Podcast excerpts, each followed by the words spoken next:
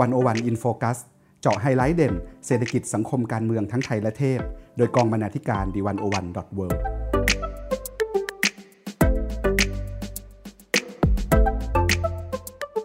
สวัสดีค่ะท่านผู้ฟังกลับมาพบกับรายการ 101 In Focus อีกครั้งแล้วนะคะ อาทิตย์นี้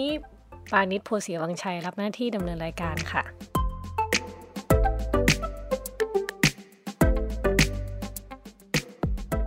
ค่ะ ก็อย่างที่ทราบกันนะคะว่าในช่วงนี้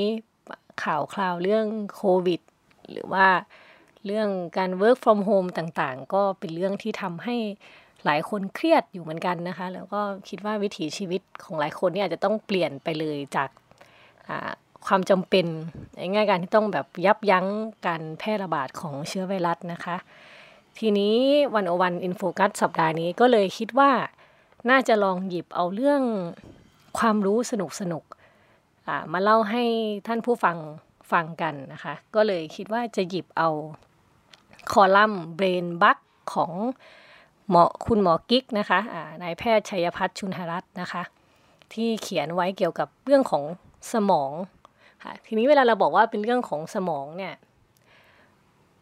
มันก็จะมีหลายแนวเนาะบางคนก็อาจจะคิดถึงเรื่องการรักษา เรื่องทางการแพทย์อะไรต่างๆนะคะ แต่ว่าทีนี้เนี่ย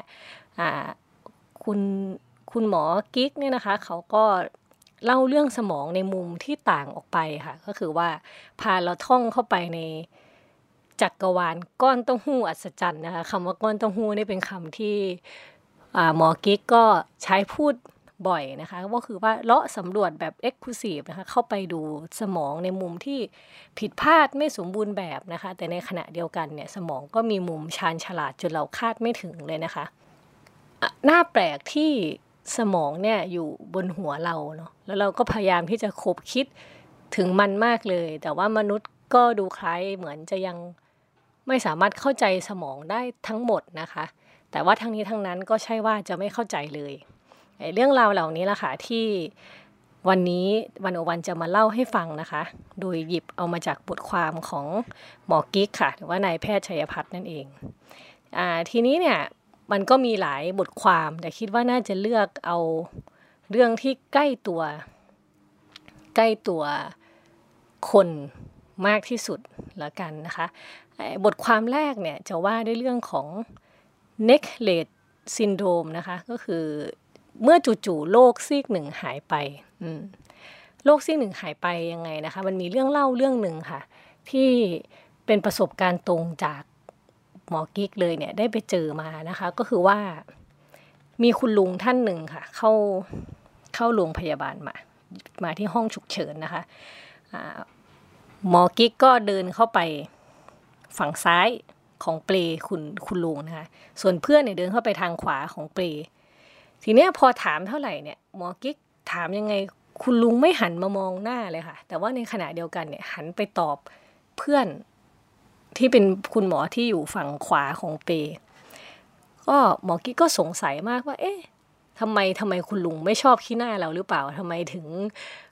ไม่ยอมคุยด้วยเลยนะคะ ก็เลยจนก็คือคุณหมอกิ๊กก็เอาเรื่องนี้ไปปรึกษาหมอระบบประสาทที่เป็นรุ่นพี่นะคะ รุ่นพี่คนนั้นก็บอกว่า เออ ให้ให้คุณหมอเนี่ยกลับไปให้คุณลุงวาดหน้าปัดนาฬิกา ฟังไม่ผิดนะคะนี่คือวาดวาดรูปหน้าปัดนาฬิกา ทีนี้เนี่ยสิ่งที่ปรากฏขึ้นค่ะน่าประหลาดใจมากก็คือว่า คุณลุงวาดนาฬิกาเป็นวงกลมเลย ตัวเลขหนึ่งถึงสิบสอง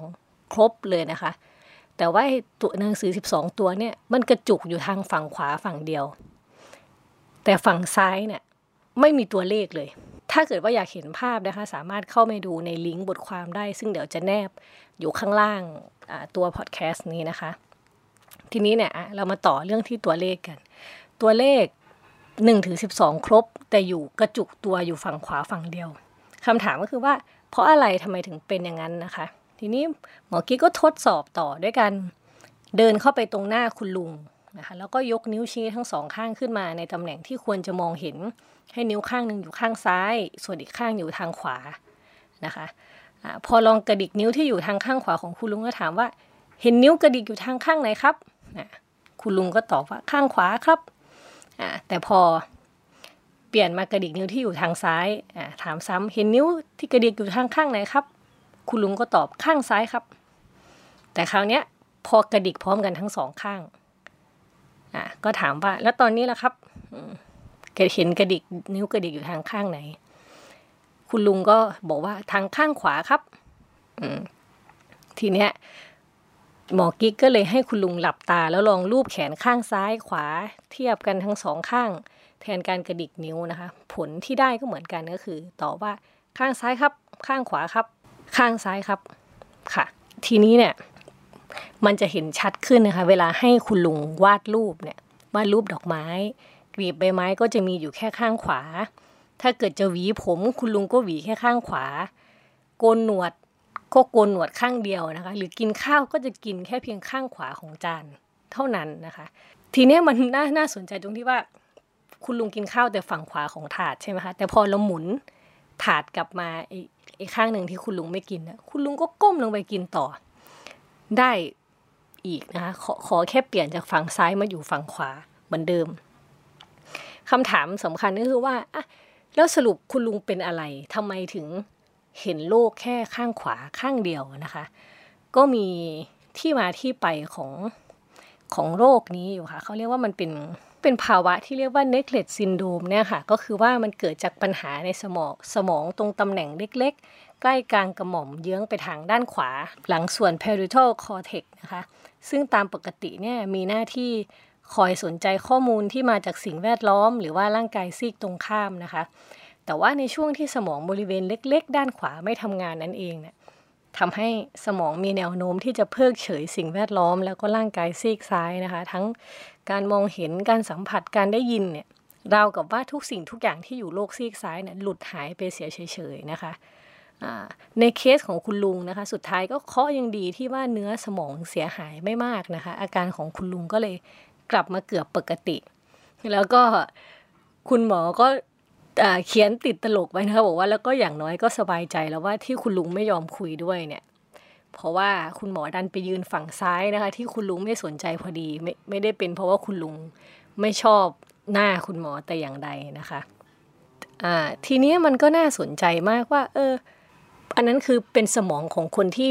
ที่ป่วยใช่ไหมคะก็คือว่ามีอาการผิดปกติในสมอง แต่ก็ใช่ว่าสมองคุณปกติอย่างเราเนี่ยที่ไม่ได้มีอาการผิดปกติตรงส่วนไหนเลยเนี่ย จะไม่มีความผิดพลาดนะคะอืมทีนี้มันมีเกมหนึ่งมีแบบทดสอบหนึ่งให้เราลองเล่น คิดว่าทุกคนน่าจะลองเข้ามาเล่นในบทความนี้ได้นะคะ เขาบอกว่าเนี่ย ปกติเวลาเรามีชีวิตอยู่ใช่ไหม ข้อมูลก็ไหลเข้าทางตาหูจมูกปาก แล้วก็ร่างกายเราแทบจะทุกวินาทีนะคะ เรารู้สึกว่าแทบจะไม่ต้องใช้ความพยายามในการมองฟังดมอมชิมรู้สึกอะไรเลยแม้แต่น้อยนะคะ แต่ว่าความเป็นจริงแล้วเนี่ย ถ้าจะวิเคราะห์ข้อมูลทั้งหมดนั้นตลอดเวลาเนี่ย คงต้องใช้พลังงานมหาศาลนะคะ ดังนั้นสิ่งที่สมองของเราทำก็คือ การเลือกวิเคราะห์เพียงบางข้อมูลที่มีความสำคัญเท่านั้นนะคะะ การรับรู้ก็จะเกิดขึ้นเป็นบางจุดต่อช่วงเวลา แล้วก็นำมาเชื่อมต่อกันเป็นภาพใหญ่ในภายหลังทำให้น่าคิดว่า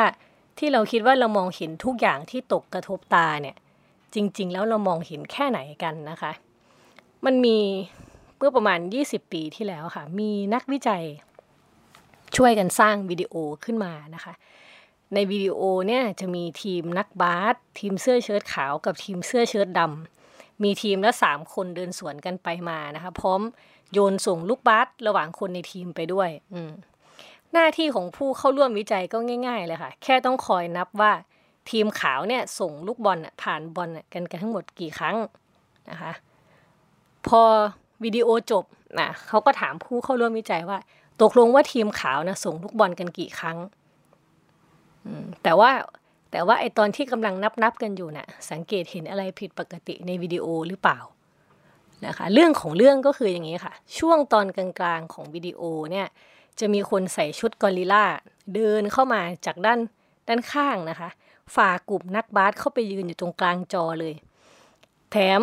ยังหยุดยืนหันหน้าให้กล้องทุบหน้าอกสองสามทีเลยนะคะ ก่อนจะเดินออกไปอีกฝั่งยังคูๆเลย ที่หาก็คือว่า มีผู้เข้าร่วมวิจัยเกือบครึ่งนะคะ คือ 46%เนี่ยที่มองไม่เห็นเจ้ากอริลลาตัวนี้เลย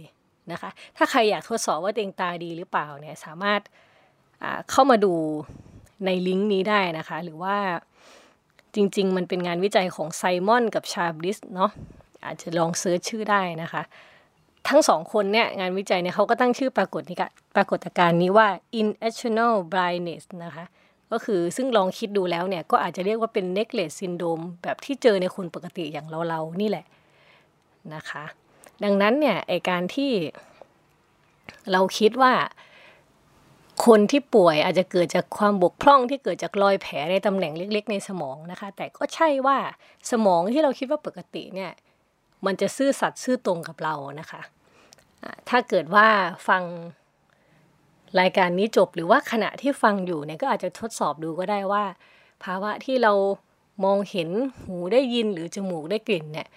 มันเป็นจริงอย่างนั้นจริงหรือเปล่า ก็ประมาณนี้แต่ทีนี้แถมอีกเรื่องหนึ่งเมื่อกี้เป็นเรื่องของการมองเห็นครึ่งเดียว หรือว่าพอตั้งใจจะมองอะไรแล้วเนี่ย บางส่วนที่บางเรื่องที่มันเด่นมากๆเนี่ย ก็ยังหลุดลอดสายตาเราไปได้นะคะ ทีนี้ต่อมาเป็นเรื่องของอารมณ์ค่ะเรื่องของอารมณ์อตอนนี้เนี่ยเอามาจากบทความของหมอกิ๊กเหมือนเดิมนะคะว่าด้วยเรื่องของ Klüver-Bucy syndrome นะคะเมื่อแรงขับล้นทะลัก และปีศาจภายในไลโซตวนนะคะ อันนี้เนี่ยเป็นเรื่องที่น่าสนใจมากก็คือว่ามันมีการผิดปกติของสมองส่วนที่เป็นศูนย์การทำงานที่เกี่ยวกับอารมณ์นะคะ โดยเฉพาะ อารมณ์พื้นฐานของสิ่งมีชีวิต เช่นเรื่องความกลัวแรงขับทางเพศนะคะมีนักวิทยาศาสตร์เนี่ยเขาเคยทดลองผ่าสมองส่วนเทม p o r a l แล้วก็อะมิกดาลานะคะออกจากสมองลิง แล้วก็พบว่าทำให้ลิงก้าวร้าวไม่รู้จักความกลัวนะคะ แล้วก็แรงขับทางเพศสูงกว่าปกติ กลุ่มอาการนี้ก็เลยมีชื่อเรียกเหมือนนักวิทยาศาสตร์ที่ทดลองนะคะ ก็คืออคุณ Klüver กับ คุณ Paul Bucy เนี่ยออกมาเป็นชื่อ Klüver-Bucy syndrome นะคะ ก่อนหน้านี้มันมีกรณีหนึ่งนะคะที่ที่โด่งดังมากในปี 1966 นะคะ ก็คือมีชายคนหนึ่งที่ชื่อ Charles Whitman เนี่ยพกปืนไรเฟิลเดินเข้ามหาวิทยาลัยเท็กซัสนะคะ แล้วก็กราดยิงผู้บริสุทธิ์จากชั้นดาดฟ้า มีผู้เสียชีวิต 13 คน บาดเจ็บ 32 คนนะคะ ก่อนที่ตำรวจจะปิดฉากด้วยการวิสามัญฆาตกรรม ภายหลังนะคะ ทราบว่าเช้าวันนั้นน่ะเขาลงมือฆ่าภรรยาและแม่ของตัวเองด้วย ที่น่าแปลกใจก็คือว่าก่อนหน้านี้เขาดูเป็นคนปกติดีนะคะ การศึกษาดีการงานดี ไม่ปรากฏแรงจูงใจใด ๆ ในการก่อเหตุเลือดเย็นแบบนี้นะคะ ก่อนลงมือเนี่ยเขาเขียนจดหมายลาตายเอาไว้บอกว่า ระยะหลังนี้เนี่ยเขามีความคิดประหลาดที่หยุดคิดไม่ได้ จนเขาต้องไปหาหมอ แต่ว่าหมอก็บอกไม่ได้ว่าเป็นจากอะไร เขาสงสัยว่าตัวเองจะมีความผิดปกติอะไรบางอย่างในสมองเขาเดาถูกเพงเลยค่ะ เพราะว่าผลการชันสูตรก็พบก้อนเนื้อสมองกดเบียดสมองส่วนอะมิกดาลานะคะ ทีนี้เนี่ยมันก็น่าสนใจตรงตรงที่ว่าถ้าเรื่องพวกนี้เกิดขึ้นเนี่ยแล้ว มีการพิจารณาคดีความในศาลเนี่ย เราจะตัดสินยังไงนะคะไอการตัดสินใจของคนเนี่ยของมนุษย์เนี่ย มันขึ้นอยู่กับมนุษย์จริงหรือเปล่านะคะ หรือว่ามีการควบคุมจากสมองหรือจากสิ่งอื่นที่ทำให้เราไม่ใช่เราในวินาทีที่ทำความผิดนะคะ มันก็น่าสนใจว่า เออ เวลา ที่เราบอกว่าเรามีสิทธิ์ในการเป็นเจ้าของตัดสินใจเนี่ยเรามีสิทธิ์ที่จะเลือกอะไรก็ได้อย่างอิสระ หรือว่าฟรีวิวไหมหรือว่าในกรณีที่ยกมาเล่าให้ฟังเนี่ยมือปืนกาดยิงนะคะ ก็ดูว่าเออการตัดสินใจของเราเนี่ย อาจจะไม่ได้เป็นอิสระหรอกนะ มันก็เป็นไปตามเหตุปัจจัยที่มีอยู่ก่อนหรือเปล่า หรือคือแนวคิดเรื่อง determinism นะคะ อืม เช่นการทำงานของสมองนี่แหละ ที่เข้าไปควบคุมการกระทำของเราเป็นต้น อืม ซึ่งมันก็อาจจะหมายความว่าที่เรารู้สึกว่าเรามีอิสระในการเลือกทางเดินชีวิต แท้จริงแล้วก็เป็นเพียงแค่มายานะคะ หรือที่เขาบอกว่า free will is an illusion นะคะ บางคนเนี่ยอาจจะรู้สึกว่ากรณีที่ยกมาเป็นเพียงแค่ข้อยกเว้น ซึ่งก็เป็นความจริงนะคะว่าเคสอาชญากรส่วนใหญ่เนี่ยไม่ได้เกิดจากโรคลมชักหรือก้อนในสมอง แต่ก็เป็นความจริงอีกเหมือนกันค่ะว่า พฤติกรรมเหล่านี้มีปัจจัยอีกมากมายนะคะ เช่น ปัจจัยทางพันธุกรรม ประวัติมีคนในครอบครัวเป็นอาชญากรเป็นต้นนะคะ แล้วก็การติดเชื้อระหว่างที่มารดาตั้งครรภ์การถูกล่วงละเมิดในวัยเด็กอุบัติเหตุทางสมองเป็นต้นนะคะ แต่ว่าหมอกิ๊กก็ชวนตั้งคำถามว่า แล้วเราจะทราบได้อย่างไรว่าสิ่งเหล่านี้เนี่ยไม่มีผลต่อสมองไม่ทางตรงก็ทางอ้อมนะคะ ต่อให้ไปตรวจการทำงานของสมองด้วยเครื่องมือที่ล้ำยุคที่สุดในปัจจุบันเนี่ยก็ไม่แน่ว่าเทคโนโลยีปัจจุบันจะดีพอหรือเปล่าที่ จะตรวจพบความผิดปกติได้นะคะ ดังนั้นตรวจแล้วเป็นปกติเนี่ยก็ไม่สามารถบอกได้อย่างเต็มปากอยู่ดีว่า การทำงานของสมองเป็นปกติร้อยเปอร์เซ็นต์นะคะหมอกิ๊กก็ก็ชวนคุยชวนเขียนชวนคิดต่อไปอีกนิดนะคะว่า ไอ้ภายใต้กรอบความคิดที่ว่ามนุษย์มีฟรีวิวเนี่ยถ้ามีใครทำพฤติกรรมอะไรไม่พึงประสงค์ ผู้ตัดสินใจก็คือผู้รับผิดชอบการกระทำนั้นๆนะคะ แต่ว่าภายใต้กรอบความคิดแบบ determinism เนี่ยเราอาจจะหาผู้รับผิดชอบได้ไม่ง่ายนะคะ เพราะว่าการกระทำหนึ่งๆเนี่ยเป็นผลมาจากหลายปัจจัยรวมกัน ตั้งแต่อดีตจนถึงปัจจุบัน ตั้งแต่ระดับชีวภาพไปจนถึงระดับสังคมและสิ่งแวดล้อมกันเลยทีเดียว แล้วเราจะทำยังไงกันนะคะ ถ้าเกิดว่าไม่มีผู้กระทำผิด ก็คือไม่ต้องมีบทลงโทษอย่างนั้นหรือนะคะก็มี ดรท่านหนึ่งนะคะ ดรโรเบิร์ต ซาโพลสกี้นะคะ นักประสาทวิทยาศาสตร์ จากมหาวิทยาลัยสแตนฟอร์ดนะคะ ผู้เชี่ยวชาญเรื่องความก้าวร้าวเนี่ย แกได้กล่าวไว้ว่า ถ้าเราคิดว่าการกระทำของคนเราเนี่ยล้วนมีที่มาและที่ไป อาชญากรก็ไม่ต่างกับเครื่องยนต์ที่มีปัญหาทางกลไกนะคะ ดรโรเบิร์ตก็ถามว่า ถ้าคุณรู้ว่ารถคุณเบรกเสียเนี่ยคุณจะทำยังไง แน่นอนว่าคุณก็คงเอารถนั้นไปเก็บ ไม่เอามันออกมาใช้อีกนะคะเพราะว่ามันเป็นอันตรายต่อคนอื่น แต่สิ่งที่เราจะไม่ทำก็คือ ไปยืนด่าทอรถว่าเป็นไอ้ชั่วรถไอ้รถไรยางอายอะไรอย่างนี้นะคะทำไมบอกให้เบรกแล้วไม่หยุดเบรกเร็วมากเราคงไม่ทำอย่างนั้นใช่ไหมคะเพราะฉะนั้นแม้จะไม่สามารถชี้ตัวต้นเหตุได้อย่างมั่นใจนะคะ แต่ว่าการจองจำก็ยังทำได้แล้วก็ควรทำถ้ามีความจำเป็นนะคะ เพียงแต่วิธีคิดคือทำไปเพื่อความปลอดภัยของผู้อื่น ไม่ใช่เพื่อทรมานผู้กระทำผิดนะคะ ก็ด้วยความรู้ทางวิทยาศาสตร์เทคโนโลยีและการแพทย์ที่ก้าวหน้าขึ้นเรื่อยๆ เนี่ย ใครจะรู้ว่าวันหนึ่งเราอาจจะมีวิทยาการที่บอกได้เลยว่ารถกำลังจะเสีย หรือถ้าเสียแล้วอะไรคือปัจจัยที่ทำให้เกิดปัญหานะคะ พร้อมทั้งเสนอทางแก้ไข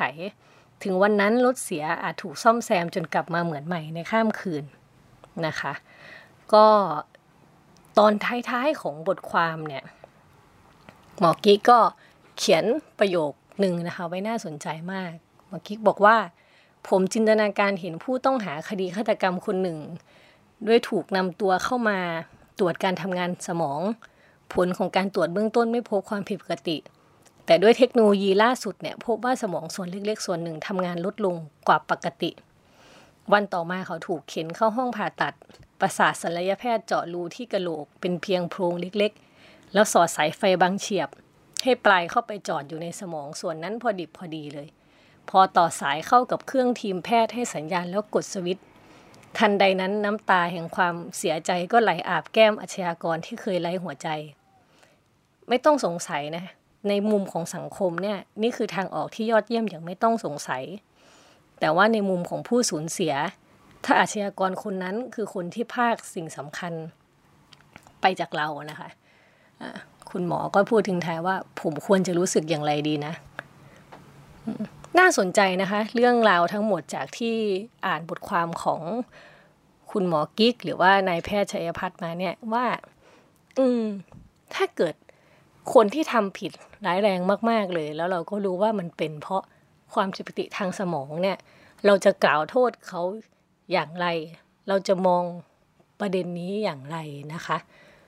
อพอเห็นแบบนี้แล้วเนี่ยเราก็จะเห็นเลยว่าสมองมนุษย์ซับซ้อนนะคะแล้วก็ยังมีข้อถกเถียงทั้งในเชิง